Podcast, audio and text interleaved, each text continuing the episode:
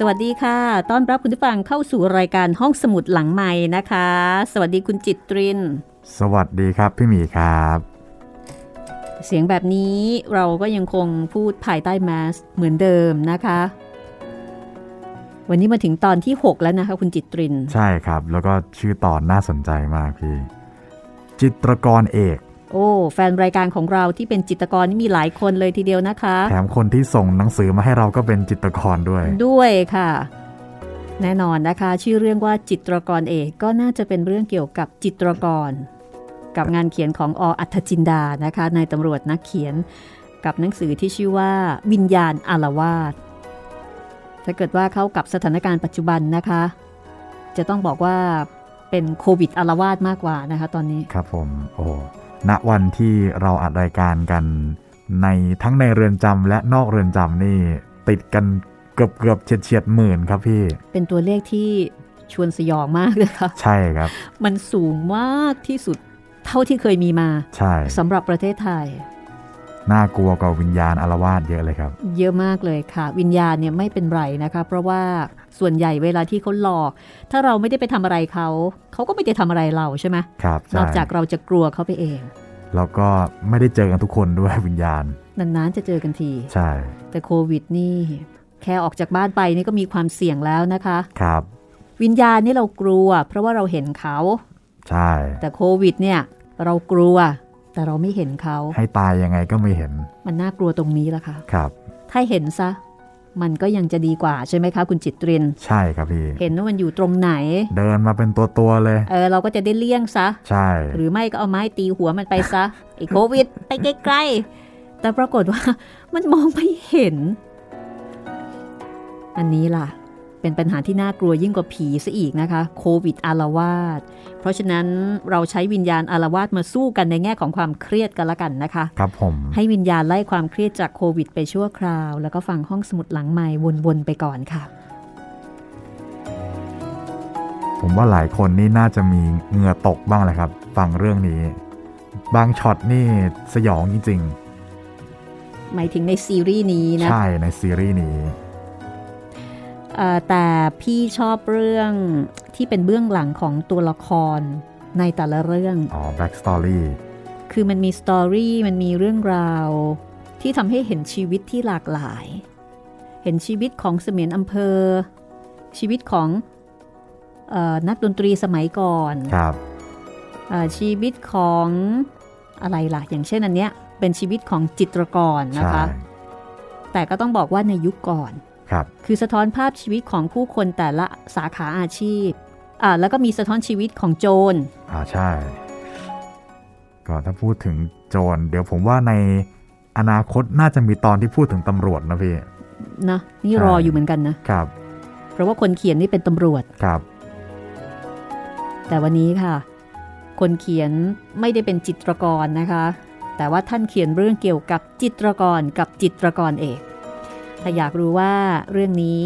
เกี่ยวข้องกับใครยังไงบ้างนะคะ หรือว่าเกี่ยวข้องกับจิตรกรเอกในแง่ไหน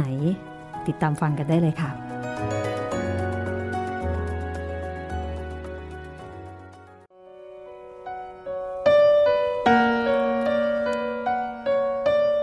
นายชัยสิริศักดิ์สุวรรณผู้จัดการร้านค้าของเก่า โยนภาพเขียนสีน้ำมันภาพหนึ่งลงไปกลางห้องอย่างหัวเสีย ร้อมกับบริพาทออกมาด้วยเสียงดังลั่นสนั่นห้อง ไอ้บ้า ให้มันไปเขียนภาพวิวสวยๆ งามๆดันไปเขียนรูปผีสางนางไม้ที่ไหนมาก็ไม่รู้ มันไม่น่าจะเป็นรูปคนเลย ดันเขียนมาได้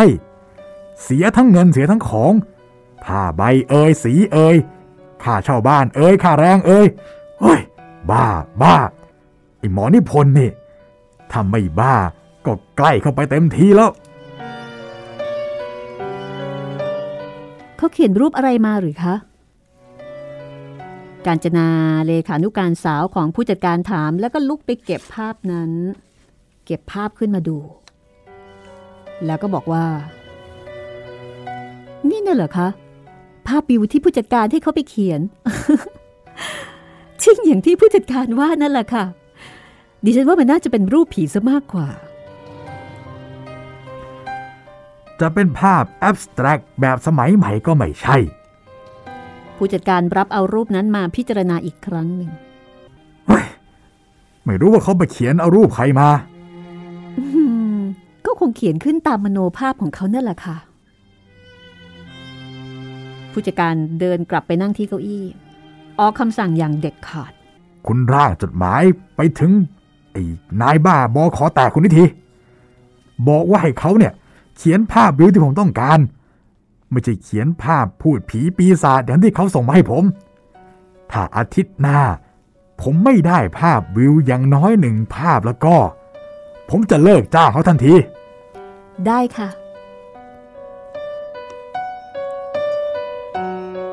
เลขานุการรับคำสั่งแล้วก็ร่างจดหมายไปตามที่ผู้จัดการต้องการจะให้เป็นไปเช่นนั้นแล้วก็รีบส่งไปรษณีย์ไปที่จังหวัดกาญจนบุรี ราะว่านิพนธ์จิตรกรฝีมือเยี่ยม ถูกส่งไปเขียนภาพแม่น้ำแควอยู่ที่นั่น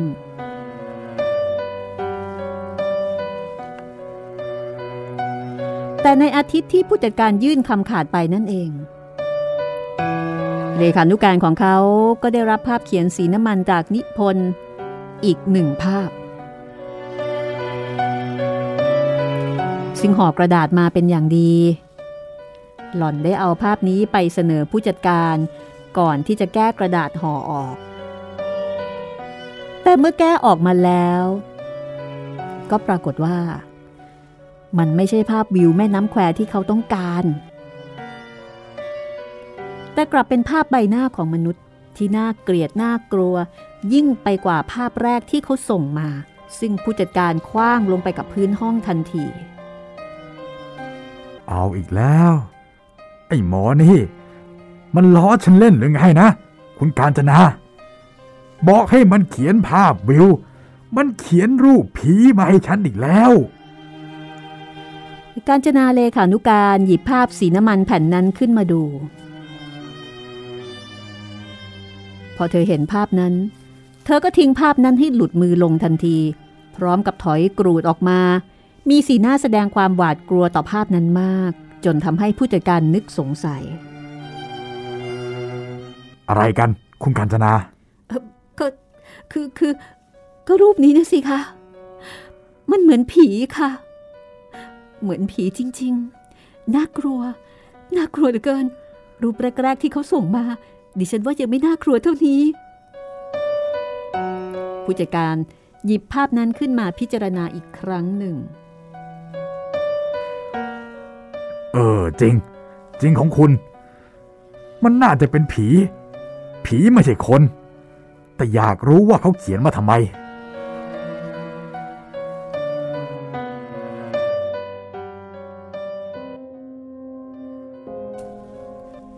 ภาพสีน้ำมันภาพนี้เป็นภาพใบหน้าของมนุษย์ ที่มีแค่คอ รูปหน้าสี่เหลี่ยม หูกลาง หน้าผากกว้าง ดวงตาทั้งคู่ลึกและโต จ้องเขม็งมายังผู้ที่ดูภาพนี้อยู่ทุกคน ปากกว้าง และแบบท่าทางคล้ายกับกำลังจะพูดอะไรสักอย่าง ไม่สวมเสื้อ ผมบนศีรษะตัดเกรียน เป็นใบหน้าของมนุษย์ที่ทะมึงทึง คล้ายกับว่า กำลังโกรธแค้นอย่างเหลือที่จะระงับเอาไว้ได้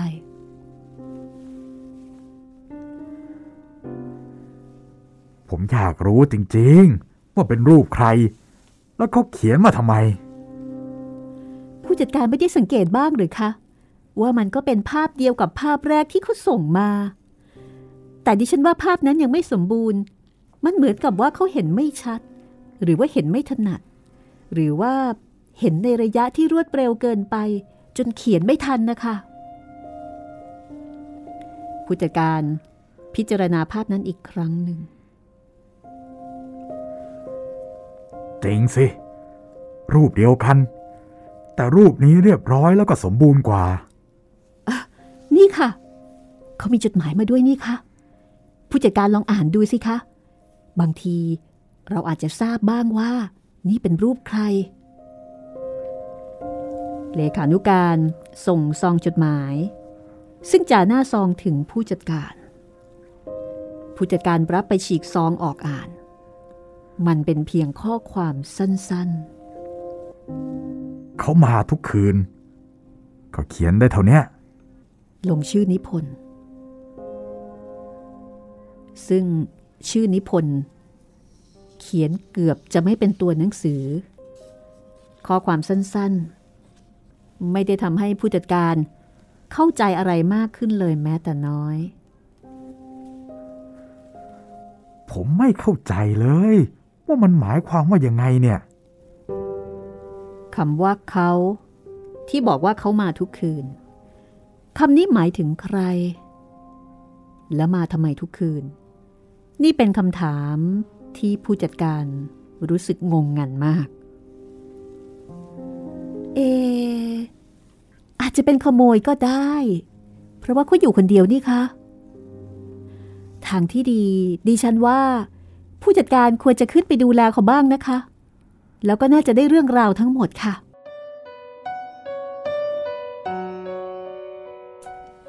นี่เป็นเหตุการณ์ตอนหลังที่ผู้จัดการของนิพนธ์จิตรกรฝีมือดี ได้เขียนจดหมายไปถึงผู้จัดการของเขาที่กรุงเทพ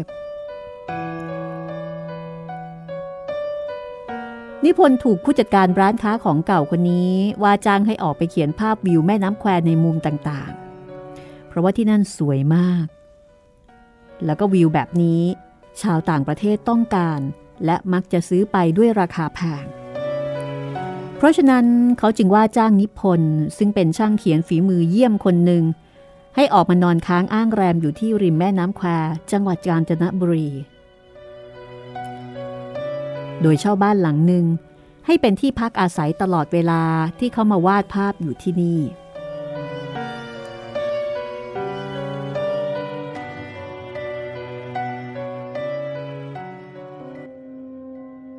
บ้านที่เช่าอยู่ เป็นบ้านเก่าแก่ แต่ควรจะเรียกว่าตึกดีกว่า เพราะว่ามีการก่ออิฐถือปูนตามตำราช่างสมัยเก่า เพราะว่าแบบแปลนของบ้านนี้ เป็นแต่รูปสี่เหลี่ยมทึบๆ มีหน้าต่างอยู่ห่างๆกัน รอบๆบบ้าน มีต้นมะม่วงแล้วก็ต้นจามจุรีขึ้นปกคลุมอยู่หนาทึบ ส่วนภายในบ้าน ก็ไม่ได้มีอะไรตกแต่งเลย นอกจากห้องว่างเปล่าที่เต็มไปด้วยฝุ่นละอองตาแสง คนดูแลบ้าน บอกกับนิพนธ์ในวันแรกที่เขามาเช่าบ้านว่า ท่านเจ้าของบ้านนะ ท่านเป็นถึงเจ้าพระยานะครับ ผมจำได้แต่ว่าเจ้าพระยา เอ่อ เจ้าพระยาพิชิตอะไรก็ไม่ทราบนี่แหละครับ แต่ก็เป็นมรดกตกทอดกันมานานแล้วครับ ผมเองก็ไม่ทราบอะไรมากมายนัก เขาจ้างมาเฝ้า ก็เฝ้าไปตามหน้าที่เท่านั้นแหละครับ นิพนธ์มองไปรอบๆบบ้าน แล้วก็เดินไปหยุดยืนอยู่ที่หน้าต่าง มองดูทิวทัศน์ภายนอกสักครู่ ก่อนจะหันมาบอกกับคนเฝ้าบ้านว่า ความจริง ถ้าบ้านนี้มองไม่เห็นแม่น้ำแควที่ฉันต้องการ มันก็เป็นบ้านที่ไม่น่าอยู่เลย แต่ไม่เป็นไร ฉันก็จะอยู่เพียงไม่กี่วัน เขาพูดแล้วก็เดินกลับเข้ามา มองไปที่ประตูห้องห้องหนึ่ง ซึ่งลั่นกุญแจทองเหลืองดอกเบอร์เรอนี่คุณ นั่นห้องอะไรนะ่ะ เอ่อ ผมก็ไม่ทราบว่าห้องอะไรครับ ตั้งแต่ผมมาอยู่ที่นี่ ก็เห็นปิดอยู่อย่างนี้แหละครับ เปิดเข้าไปดูได้ไหม บางทีฉันอาจจะทำห้องนอนก็ได้ เพราะว่าไม่อยากขึ้นไปข้างบนเออผมผมผมผมว่าอย่าอย่าอย่าอย่าอย่าดีกว่าครับเอออย่าอย่าเข้าไปเลยครับเขาเก็บเข้าของอะไรไว้บ้างกกก็ไม่ทราบเหมือนกัน เดี๋ยวของเขาจะสูญหายไป แล้วผมจะเดือดร้อน เออแล้วก็แล้วก็อีกอย่างหนึ่งกุญแจก็ไม่ได้อยู่ที่ผมครับ ถ้าถ้าคุณขี้เกียจขึ้นไปนอนข้างบน ก็เอาเตียงมาตั้งตรงหน้าต่างก็ได้นี่ครับ มงก็ไม่ต้องกลาง ที่นี่ไม่มียุงเลย หาทำยายาก งั้นก็ดีกว่ากรุงเทพมาก ที่กรุงเทพมีชุมอยู่สองอย่าง ก็คือยุง และก็เด็กขายรอตเตอรี่ งั้นก็ดีแล้ว นี่ลุงช่วยเอาเตียงมาตั้งให้ฉันที่นี่ด้วย ฉันจะเขียนภาพที่หน้าต่างนี้เสียภาพหนึ่งก่อน ก่อนที่จะออกไปเขียนข้างนอก วันนั้นนิพนธ์ไม่ได้เขียนภาพอะไรเลย เพราะว่าเขาเดินทางมาเหนื่อย พอตกค่ำคนดูแลก็จุดตะเกียงมาให้สองดวง ดวงหนึ่งแขวนไว้กลางห้อง อีกดวงหนึ่งตั้งเอาไว้บนโต๊ะใกล้ๆกับเตียงนอน แล้วแกก็กลับออกไปเมื่อเวลาประมาณสองทุ่มเศษ หลังจากที่สนทนากันอยู่สักครู่ใหญ่ นิพนธ์ใช้เวลาว่าง เตรียมขายัง แล้วก็แผ่นผ้าใบ พร้อมทั้งสีและผู้กันไว้สำหรับตอนเช้าวันรุ่งขึ้น เขาตั้งใจจะเขียนภาพวิวแม่น้ำที่โค้งเป็นรูปข้อศอกตอนนี้ ด้วยแสงสว่างจากดวงอาทิตย์ ครั้งแรกที่เริ่มส่องแสงลงมาถึงที่ตรงนั้น เพราะว่ามันจะเป็นทัศนียภาพที่งดงามยิ่งนัก เมื่อตระเตรียมทุกสิ่งทุกอย่างเรียบร้อยแล้ว นิพนธ์ก็ล้มตัวลงนอน ตะเกียงดวงที่ตั้งอยู่บนโต๊ะ ก็ถูกเป่าให้ดับไป ยังคงเหลือดวงที่แขวนริบปรีอยู่กลางห้องเพียงดวงเดียว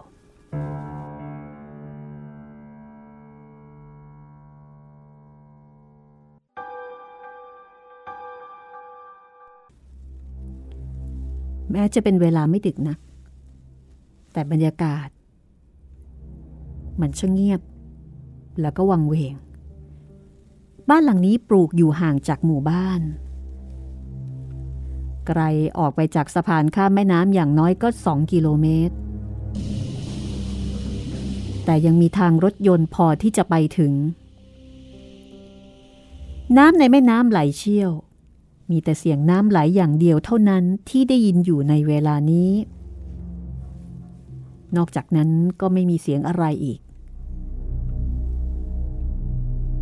นิพนธ์หลับไปได้อย่างง่ายดายเพราะความเงียบเหงาเปล่าเปลี่ยว ของห้องที่ริมแม่น้ำแห่งนี้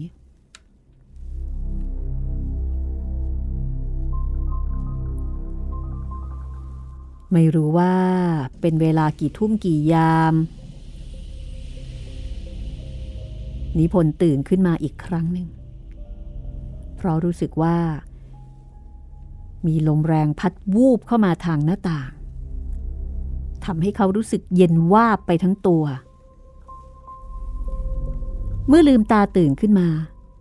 ก็เห็นตะเกียงที่แขวนอยู่กลางห้องยังคงจุดปริปรี แม้ว่าแสงจะไม่สว่างนัก แต่ก็พอจะเห็นทุกสิ่งทุกอย่างในห้องได้ถนัดชัดเจน แต่เขาก็ไม่ได้เห็นอะไรแปลกไปกว่าที่เคยเห็นอยู่แล้ว ห้องก็ยังคงเหมือนเดิม แต่พอจะล้มตัวลงนอนต่อ นิพนธ์ก็ได้ยินเสียง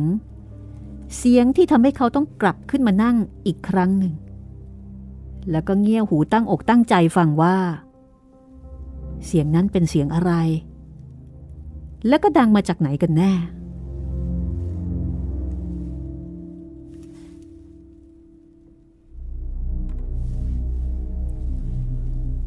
มันเป็นเสียงฝีเท้าใครคนหนึ่ง สังเกตได้ว่า จะต้องสวมรองเท้า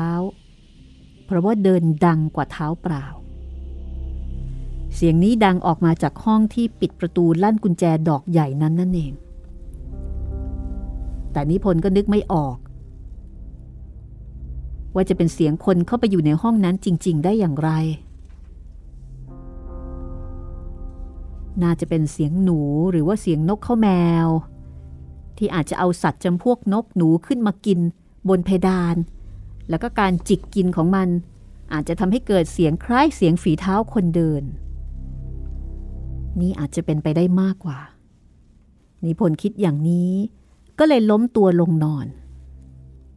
พยายามที่จะหลับต่อไป แต่ก็หลับลงไปอีกไม่ได้ เพราะพอหัวจะถึงหมอน เขาก็ต้องสะดุ้งตกใจอีกครั้งหนึ่ง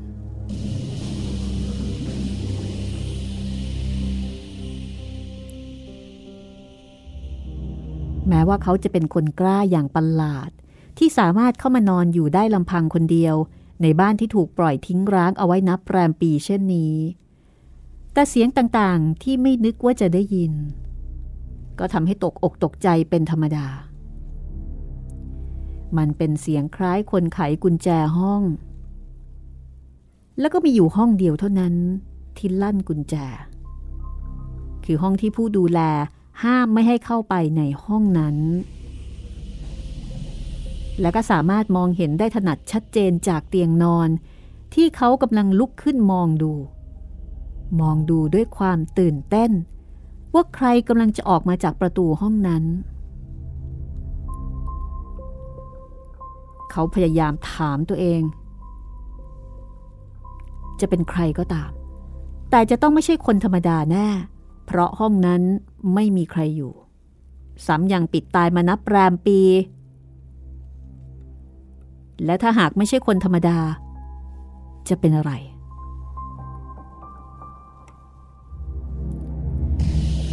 นิพนธ์อยากจะตะโกนร้องเรียกใครต่อใคร ให้เข้ามาช่วยเขา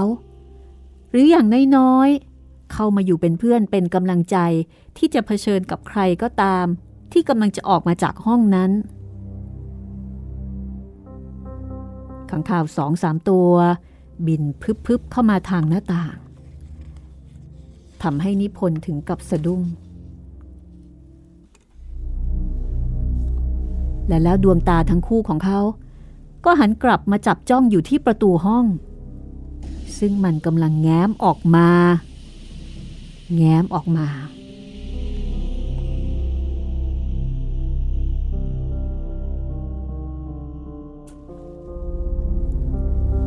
จิตรกรใหญ่ เกือบจะต้องหยุดหายใจ เพราะว่าภาพที่ปรากฏแก่สายตา ด้วยการเปิดประตูห้องนั้นออกมายืนนิ่งอยู่หน้าห้อง เป็นร่างของชายกลางคน อายุประมาณ 60 ปีเศษ ผมงอกขาวโพลนไปทั้งหัว สีหน้าเคร่งเครียด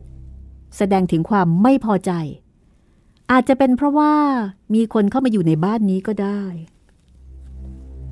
ดวงตาทั้งสองเบิกกว้าง แล้วก็จ้องตรงมาที่นิพนธ์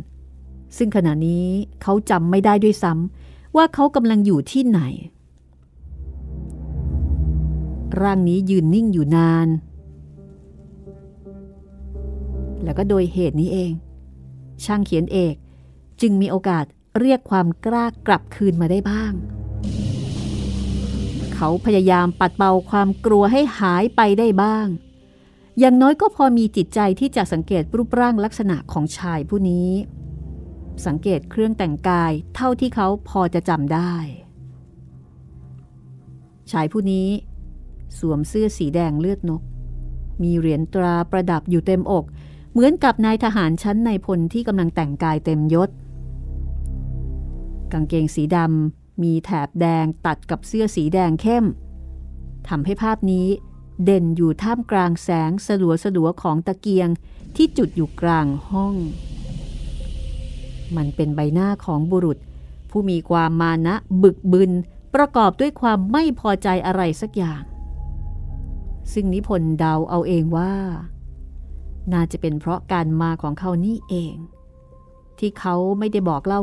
90 กับผีบ้านผีเรือนหรือว่าเจ้าที่เจ้าทาง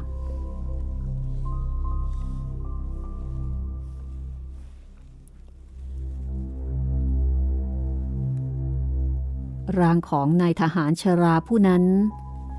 ยังคงยืนนิ่งเฉยอยู่ครู่ใหญ่ คล้ายกับว่า การสำแดงให้เห็น ว่าวิญญาณของท่านยังอยู่ที่นี่ จากนั้นก็เปิดประตู เดินหายเข้าไปในประตู ซึ่งปิดสนิท และนิพนธ์ก็ยังเห็นอยู่กับตาว่า กุญแจดอกใหญ่ ยังคงถูกลั่นเอาไว้อย่างเดิม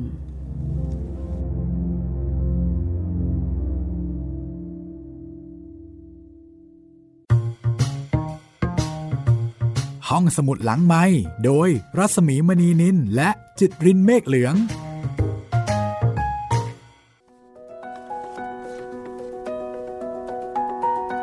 จริง ๆ คุณนิพนธ์นี่ก็กล้ามากนะ ผมเจออย่างนี้ผมกลับกรุงเทพแล้วครับโอ้จ้างยังไงก็ไม่เอาอะ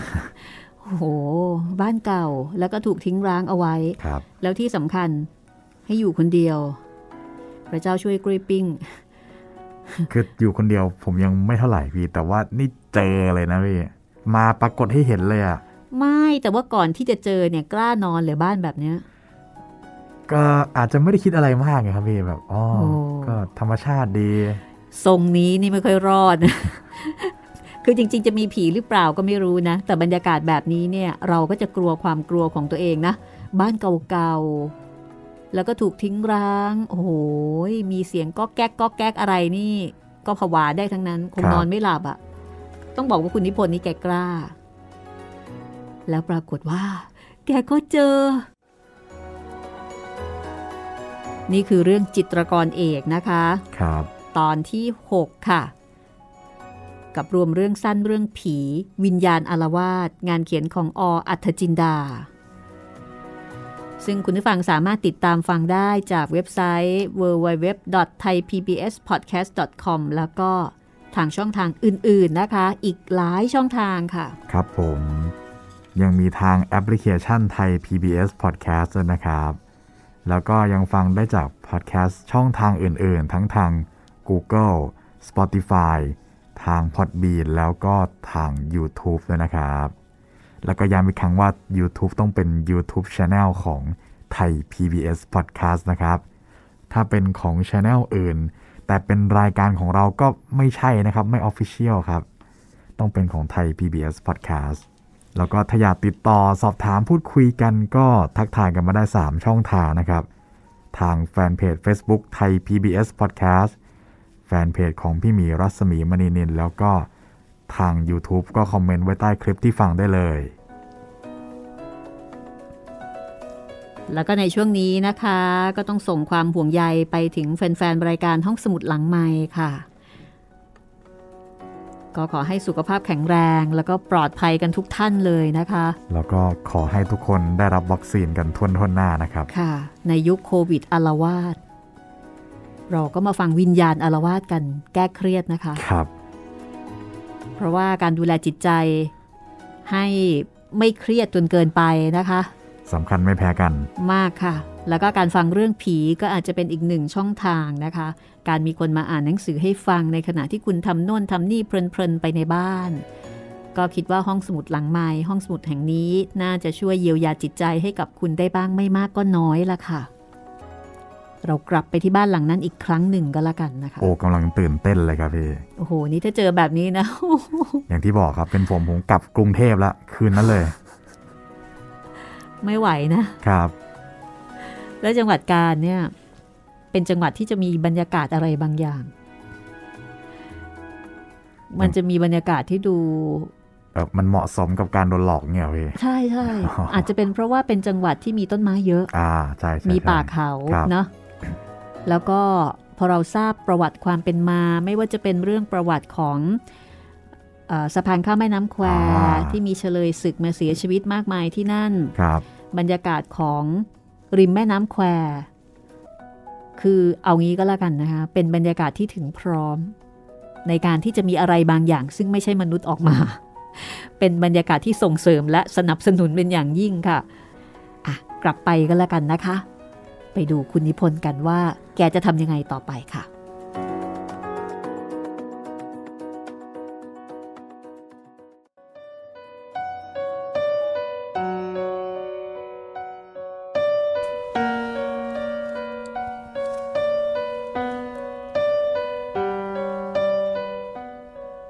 ปรากฏว่า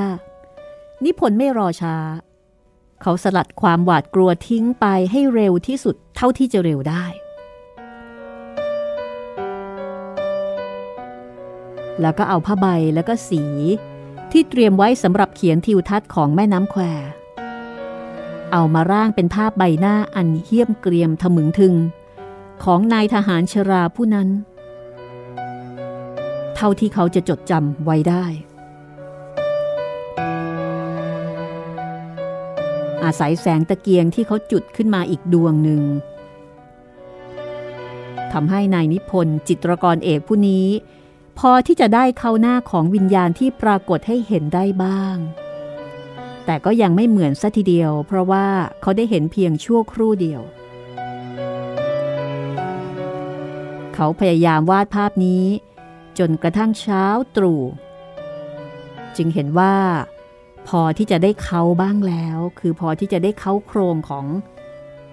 ชายชราเมื่อคืนบ้างแล้ว นิพนธ์ก็หากระดาษมาห่อแล้วก็ส่งให้กับผู้ดูแล ซึ่งเอากาแฟมาให้เขาในตอนเช้า นี่ลุง ลุงเอาไปส่งที่ที่ทำการไปรษณีย์ด้วยนะ อะไรเหรอครับเนี่ย รูปนะ่ะรูปวิวที่ฉันเขียนขึ้นเมื่อเช้านี้เอง เอ๊ทำไมเขียนเร็วนักนะครับ ผมเข้าใจว่าคุณจะเขียนตอนเช้าวันนี้ ไม่นึกว่าจะเขียนตั้งแต่เมื่อคืน เอาเถอะหน้าลุง ฉันจะเขียนเมื่อไหร่ก็ช่างฉันเถอะ ขอให้ลุงเอาไปส่งตามที่ฉันบอกก็แล้วกันนิพนธ์พูดแล้วก็ส่งธนบัตรให้คนเฝ้าบ้านหนึ่งร้อยบาท เอานี่ลุง ไม่ต้องทอนหรอกนะลุง ที่เหลือก็เป็นค่าจ้างที่ลุงต้องไปที่ไปรษณีย์แล้วกัน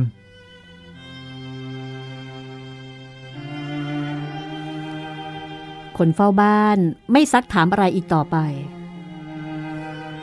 แกเอาภาพนั้นหนีบรักแร้แล้วก็ลงจากบ้านไป ตลอดวันนี้ทั้งวัน นิพนธ์พยายามที่จะเขียนภาพทิวทัศน์ของลำน้ำแควตามที่ตั้งใจไว้ แต่เขาก็เขียนไม่ได้ เพราะว่าหูคอยจะแววได้ยินเสียงรองเท้าบูทเดินวนไปวนมาอยู่ในห้องที่ลั่นกุญแจนั้นตลอดเวลา จนบางครั้ง เขาถึงกับต้องเอามืออุดหูไว้ แล้วก็อยากจะวิ่งหนีออกไปซะให้พ้นแต่เขาก็ไม่ได้ทำเช่นนั้น มีอะไรบางอย่างที่ทำให้นิพนธ์ยังคงอยู่ที่นี่ วันนี้ และวันต่อไป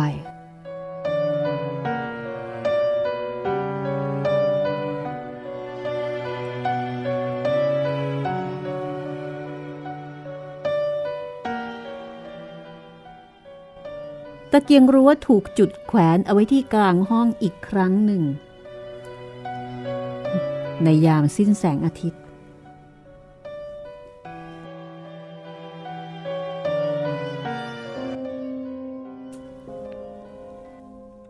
ในขณะที่อีกดวงหนึ่ง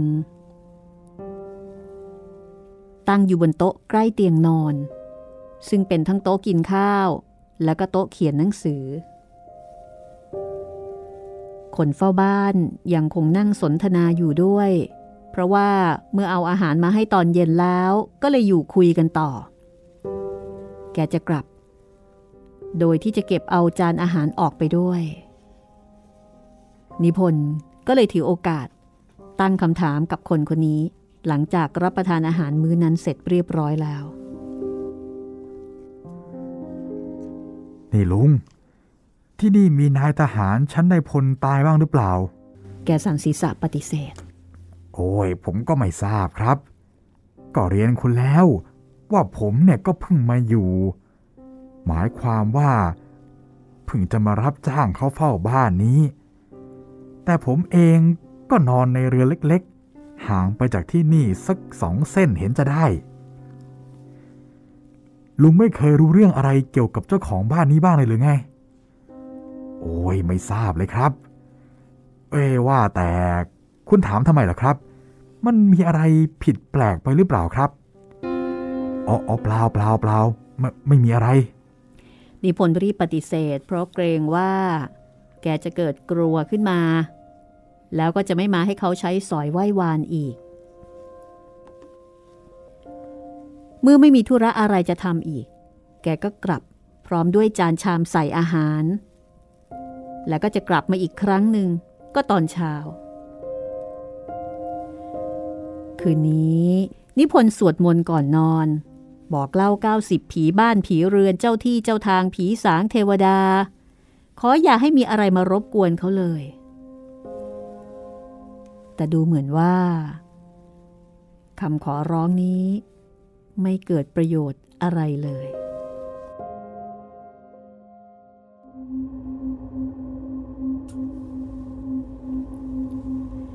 เพราะว่าพอสองยามล่วงแล้ว นิพนธ์ก็ได้ยินเสียงรองเท้าบูทกระทบพื้น ได้ยินเสียงประตูบานที่ลั่นกุญแจทองเหลืองดอกใหญ่ ค่อยๆ แง้มออกช้าๆ ทีละน้อย ทีละน้อย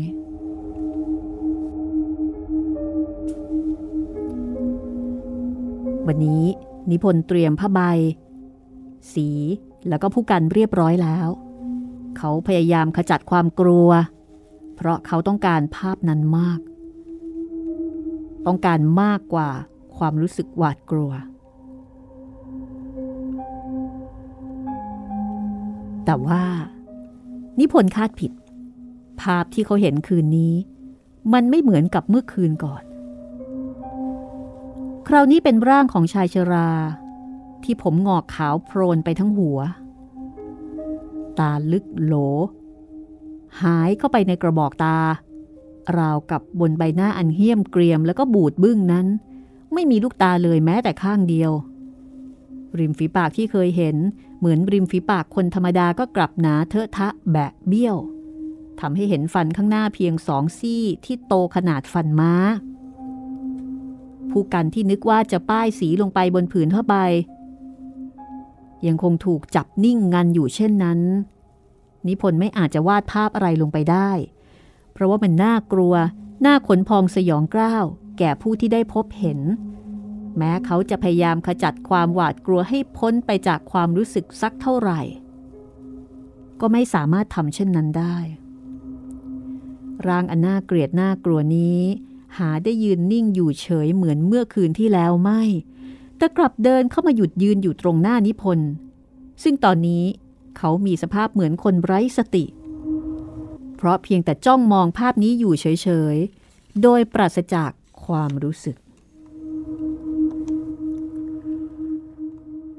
ไป ไปเสียจากที่นี่ ที่นี่บ้านฉัน ไม่ใช่บ้านของแก แกจะไม่อยู่ไม่ได้ ไป ไป สุนัขข้างบ้าน หอนขึ้นมาทันทีที่ชายผู้นี้พูดจบ นิพนธ์มองเห็นมือซึ่งมีนิ้วปุ้มปู้โตเบ้อเร่อของชายผู้นี้ ยกขึ้นชี้มาที่หน้าของเขา แล้วก็ส่งเสียงออกมาอีกครั้งว่า แกต้องไป มิฉะนั้นแกจะต้องตาย ฉันขอเตือนแกเป็นคืนสุดท้าย จากนั้นร่างอันน่าขนพองสยองกล้าวของชายผู้นี้ก็เดินหายเข้าไปในประตู และประตูบานนั้นก็ปิดแล้วก็ลั่นกุญแจของมันเอง โดยไม่มีใครแตะต้อง นิพนธ์นั่งตกตะลึงพึงเพลิดอยู่เช่นนั้น ครู่ใหญ่ พอเขาได้สติ สิ่งแรกที่เขาจับมันขึ้นมาก็คือ ขวดเหล้าเขากรอกเหล้าลงคอ โดยไม่ต้องใช้ถ้วยแก้ว แล้วก็ไม่รู้ว่ากรอกเข้าไปมากน้อยเท่าไหร่ รู้เพียงว่า เขาดื่มน้ำเปล่าๆธรรมดาธรรมดา จากนั้น เมื่อรวบรวมสติที่เสียไปกลับคืนมา พอที่จะจับผู้กันขึ้นเขียนรูปได้แล้ว เขาก็เขียนมันลงไปบนผืนผ้าใบตามรูปร่างลักษณะของใบหน้าอันน่าเกลียดน่ากลัว เท่าที่เขาจะจำได้ และภาพนั้นก็ถูกส่งไปเป็นภาพที่สองให้แก่ผู้จัดการร้านค้าของเก่า ผู้ที่ว่าจ้างเขา ให้มาวาดภาพทิวทัศน์ของแม่น้ำแควอันสวยงาม และภาพนี้ก็ได้ถึงมือผู้จัดการตามที่กล่าวมาแล้วข้างต้น เพราะเหตุที่นิพนธ์ไม่ได้ส่งภาพที่เขาต้องการไปให้ ผู้จัดการกับเลขานุการสาว จึงต้องขึ้นรถมาที่บ้านหลังนี้ และก็ได้พบกับชายชราซึ่งเป็นคนเฝ้าบ้าน และชายชราก็ปฏิเสธว่า ผมก็ไม่ทราบว่าแกหายไปไหน เมื่อเช้าผมเอากาแฟขึ้นไปให้ ก็ก็ไม่เห็น เห็นที่นอนยุ่งเหยิง คล้ายกับว่ามีการต่อสู้ หรือว่าดิ้นรนอยู่บนนั้น แล้วผมก็ก็ยังไม่ได้พบแกอีกเลย ผมเข้าใจว่า แกคงไปหาวิวทางโค้งแม่น้ำโน้นกระบังครับ เขามีอาการเป็นยังไงบ้างหรือเปล่าฮะ ที่แรกๆ ก็ไม่เห็นจะเป็นอะไรนี่ครับ แต่มาวันหลังๆอืมรู้สึกว่า หน้าแกจะซีด แล้วก็ดูสูบลงไป ไม่ค่อยพูดค่อยจา นั่งซึมตาลอยทั้งวัน ผมถามคำแกก็ตอบคำแต่แกก็ไม่เห็นบอกว่าแกเป็นอะไร เขาคงไม่สบายมั้งคะ เลขานุการสาวเอ่ยขึ้น เมื่อได้ฟังอาการกริยาของช่างเขียนเอกคนนี้ ใช่ เขาคงจะไม่สบาย งั้นลุงพาฉันไปที่บ้านหน่อยสิ บางทีจะให้เขากลับเสียวันนี้เลยออได้สิครับ คนเฝ้าบ้าน เดินนำหน้าผู้จัดการเลี้ยวเข้าประตูบ้านใหญ่โตนั้น มาจนถึงบันได เมื่อขึ้นไปสุดบันได ประตูห้องซึ่งเปิดกว้างอยู่ทั้งสองบานทำให้มองเข้าไปเห็นใครคนหนึ่งกำลังนั่งเขียนภาพอยู่ริมหน้าต่าง แต่นั่งหันหลังให้ เลขานุการสาวยิ้มออกมาได้ เมื่อเห็นนิพนธ์ยังคงนั่งเขียนภาพอยู่ที่นั่น เพราะว่า เพียงแต่เห็นข้างหลัง หล่อนก็จำได้ รูปร่างไม่มีผิดเพี้ยนไปว่าจะเป็นคนอื่น ผู้จัดการเองก็ดีใจที่ได้เห็นนิพนธ์ยังเป็นปกติดีอยู่เอาก็ไหนว่าไม่รู้ว่าเขาไปไหนไงล่ะ เขาก็อยู่นี่เอง ปรากฏว่าคนเฝ้าบ้านถึงกับเกาหัวแกรกแกรกด้วยความประหลาดใจ เอ ก็ผมเพิ่งลงไปจากห้องนี้เมื่อกี้เองนี่ครับ ก็ไม่เห็นแกอยู่ที่ไหนสักแห่ง บนเตียงก็ไม่มี ที่หน้าต่างก็ไม่มี ห้องน้ำก็ไม่มี แล้วแกไปหลบอยู่ที่ไหนกันนะ เอาละเอาละเขาจะอยู่ที่ไหนก็ช่างเถอะ เดี๋ยวนี้ฉันก็พบเขาแล้ว จากนั้นผู้จัดการก็ก้าวเข้ามาในห้อง พร้อมด้วยเลขานุการ แล้วก็มาหยุดอยู่ห่างจากนิพนธ์ประมาณไม่ถึงสองก้าวแต่เขาก็ยังคงเขียนภาพนั้นต่อไป ไม่ได้เหลียวมาดู แล้วก็ไม่สนใจว่าใครกำลังมาเน่นิพนธ์เขียนเพลินเชียวนะ ไม่หันมาดูกันบ้างเลย ผู้จัดการพูดแล้วก็หัวเราะชอบใจ ที่เห็นนิพนธ์เอาใจใส่ต่องาน จนกระทั่งไม่หันมาต้อนรับ ทั้งๆทที่เขาอุตส่าห์เดินทางมาจากกรุงเทพนิพนธ์ยังคงเขียนภาพเฉยอยู่ จนผู้จัดการต้องเอ่ยขึ้นอีกนี่ไอ้รูปนั่นนะ วางมือเสียเดี๋ยวก็ได้ หันมาพูดกันก่อนดีกว่า เดี๋ยวผมจะกลับแล้ว ถ้าอยากจะกลับไปพร้อมกันก็ได้ ผมก็เห็นใจ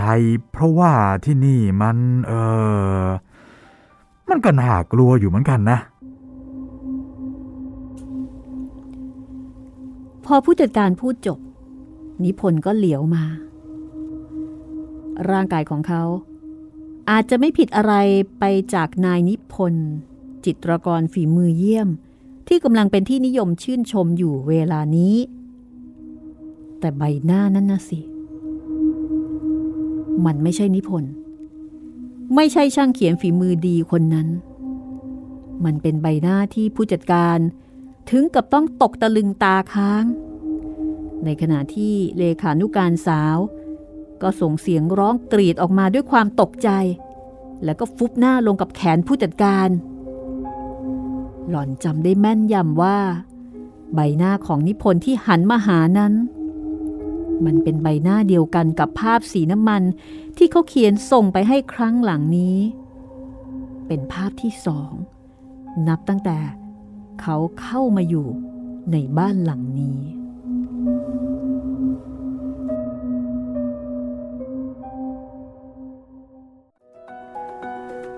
โถนิพนธ์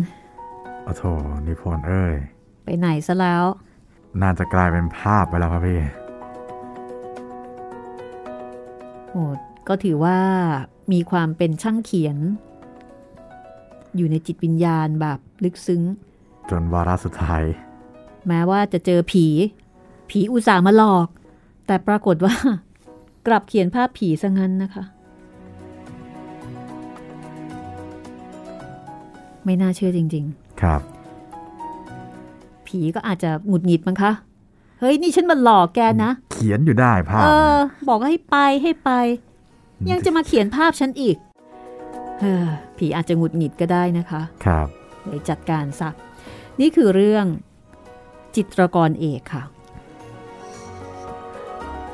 ดีกรีความหลอนนี่ใช้ได้นะครับพี่โอ้ยเรื่องนี้ถ้าเกิดว่าทำเป็น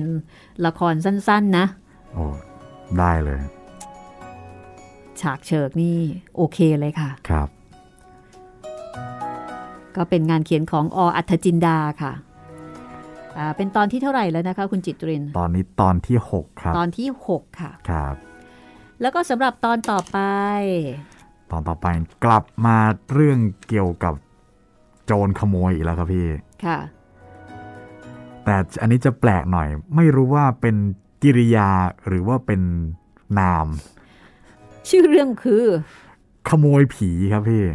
คือนิตีความได้สองอย่าง ครับ ขโมยที่เป็นผี หรือว่าไปขโมยผีมา หรือว่าขโมยศพ ใช่ ก็ต้องรอติดตามกันนะคะ แต่ไม่ว่าจะเป็นแบบไหน ก็น่ากลัวด้วยกันทั้งคู่ ครับ คุณได้ฟังฟังเรื่องราวของวิญญาณอารวาสที่กำลังอารวาสแข่งกับโควิด ด้วยความสนุกสนานอยู่ตอนนี้ คือเราสนุกสนานแต่โควิด นี่ไม่สนุกเลยนี่นะคะ ครับผม ฟังแล้วมีความเห็นอย่างไรอย่าลืมค่ะ บอกกล่าวกันมาบ้างนะคะ ครับผม 3 ช่องทางครับ เพจไทย PBS Podcast เพจรัศมีมณีนิน แล้วก็ YouTube คอมเมนต์ไว้ได้ใต้คลิปเลยนะครับ สำหรับ YouTube ตอนนี้ก็สวนทางกับเรื่องที่เรากำลังเล่าเลยครับพี่ค่ะเป็นเรื่องสตรีในพุทธการต้นทานแห่งความสุข ก็เราจะรันซีรีส์นี้แทรกก่อนที่เราจะกลับไปกาลิเลโอนะครับ เพราะว่าก็ใกล้วันวิสาขบูชาพอดีมขอแทรกสักนิดหนึ่งมาตอบคำถามกันสักนิดหนึ่งนะคะ ตอบข้อความครับก็จริง ๆ ไม่ได้ถึงขั้นตอบนะคะ คุยกัน คุณน้าสิริวันนะคะ ครับ คุณน้าหายไปนานเลย คุณน้าบอกว่าตอนนี้กลับเข้ามาทำงานได้เกือบเดือนแล้ว โอ้ แล้วก็ฟังย้อนหลังได้ถึงนางวิสาขาครับสนุกค่ะ เพราะว่าเคยรู้เรื่องมาบ้าง อันนี้หมายถึงซีรีส์สตรีในพุทธการต้นทานแห่งความสุข แล้วก็คุณน้าสิริวันเนี่ยอ่าเป็นผู้ฟังรายการเป็นแฟนคลับรายการเหนียวแน่นนะคะ อยู่ในสหรัฐอเมริกาค่ะ ครับ ตอนนี้กลับไปทำงานได้แล้วนะคะ คุณน้าบอกว่าคุณน้าเนี่ยจะฉีดวัคซีนเข็มที่ 2 วันที่ 13อ่าเดือนหน้า อ๋อ ก็คือเดือนมิถุนาเดี๋ยวนะ คุณน้าส่งมานี่อ่าน่าจะหมายถึง น่าจะหมายถึงเดือนหน้านะคะ ก็คือเดือนเดือนมิถุนาครับค่ะ แล้วก็คุณนาก็บอกว่า เอ่อเรื่องผีที่เราเล่าเนี่ย โดยเฉพาะตอนแรกนะคะ ในกุดังเก็บศพ ฟังเพลินค่ะ ไม่น่ากลัว อาจจะเป็นเพราะฟังตอนกลางวัน และดนตรีประกอบไม่วังเวงเท่าไหร่อืมน่าจะมีเสียงหมาหอนแบบละครผีสมัยก่อนลุ้นให้ผีปลอมเป็นตามา แล้วก็พาเข้าไปขโมยโลง อีอีรอฟังตอนต่อไปอยู่ค่ะ ขอบคุณนะครับ แล้วก็สิ้นเดือนนี้นะคะ คุณน้าบอกว่าจะมีคนกลับไทยคุณคุณน้าเนี่ยจะฝากชาผลไม้แล้วก็ชาสมุนไพรไปไปให้นะคะโอ้ขอบค่ะคุณฝามากกไปให้รับคุณป๊อปด้วย ขอบคุณมากครับ กลัวกล่องบุบก็เลยแกะกล่องออก แล้วก็เอาชาใส่ถุงพลาสติกเอ่อผู้ที่จะมาจากอเมริกานะคะ ก็จะเดินทางมามาที่กรุงเทพแล้วก็จะต้องถูกกักตัว 14 วันครับจากนั้นก็เดินทางไปที่บุรีรัมย์ก่อนจะถูกส่งกลับมากรุงเทพอีกโอ้โห เหนื่อยแทนเลยนะคะสำหรับการเดินทางในช่วงนี้ก็คืออาญาติของคุณน้าหรือเพื่อนของคุณน้าท่านนี้เนี่ยอยู่บุรีรัมย์ค่ะ แต่กว่าครับจะไปถึงบุรีรัมย์ได้นี่ก็ลำบากนิดนึงนะคะครับต้องถูกกักตัวค่ะ ขอบคุณคุณน้าล่วงหน้านะคะ ขอบคุณนะครับ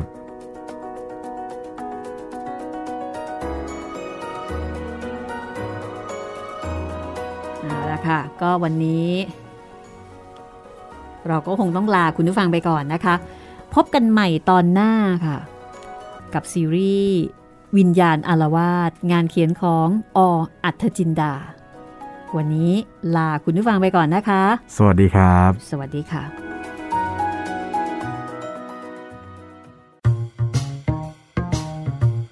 ห้องสมุดหลังไม้โดยรัสมีมณีนินและจิตรินเมฆเหลือง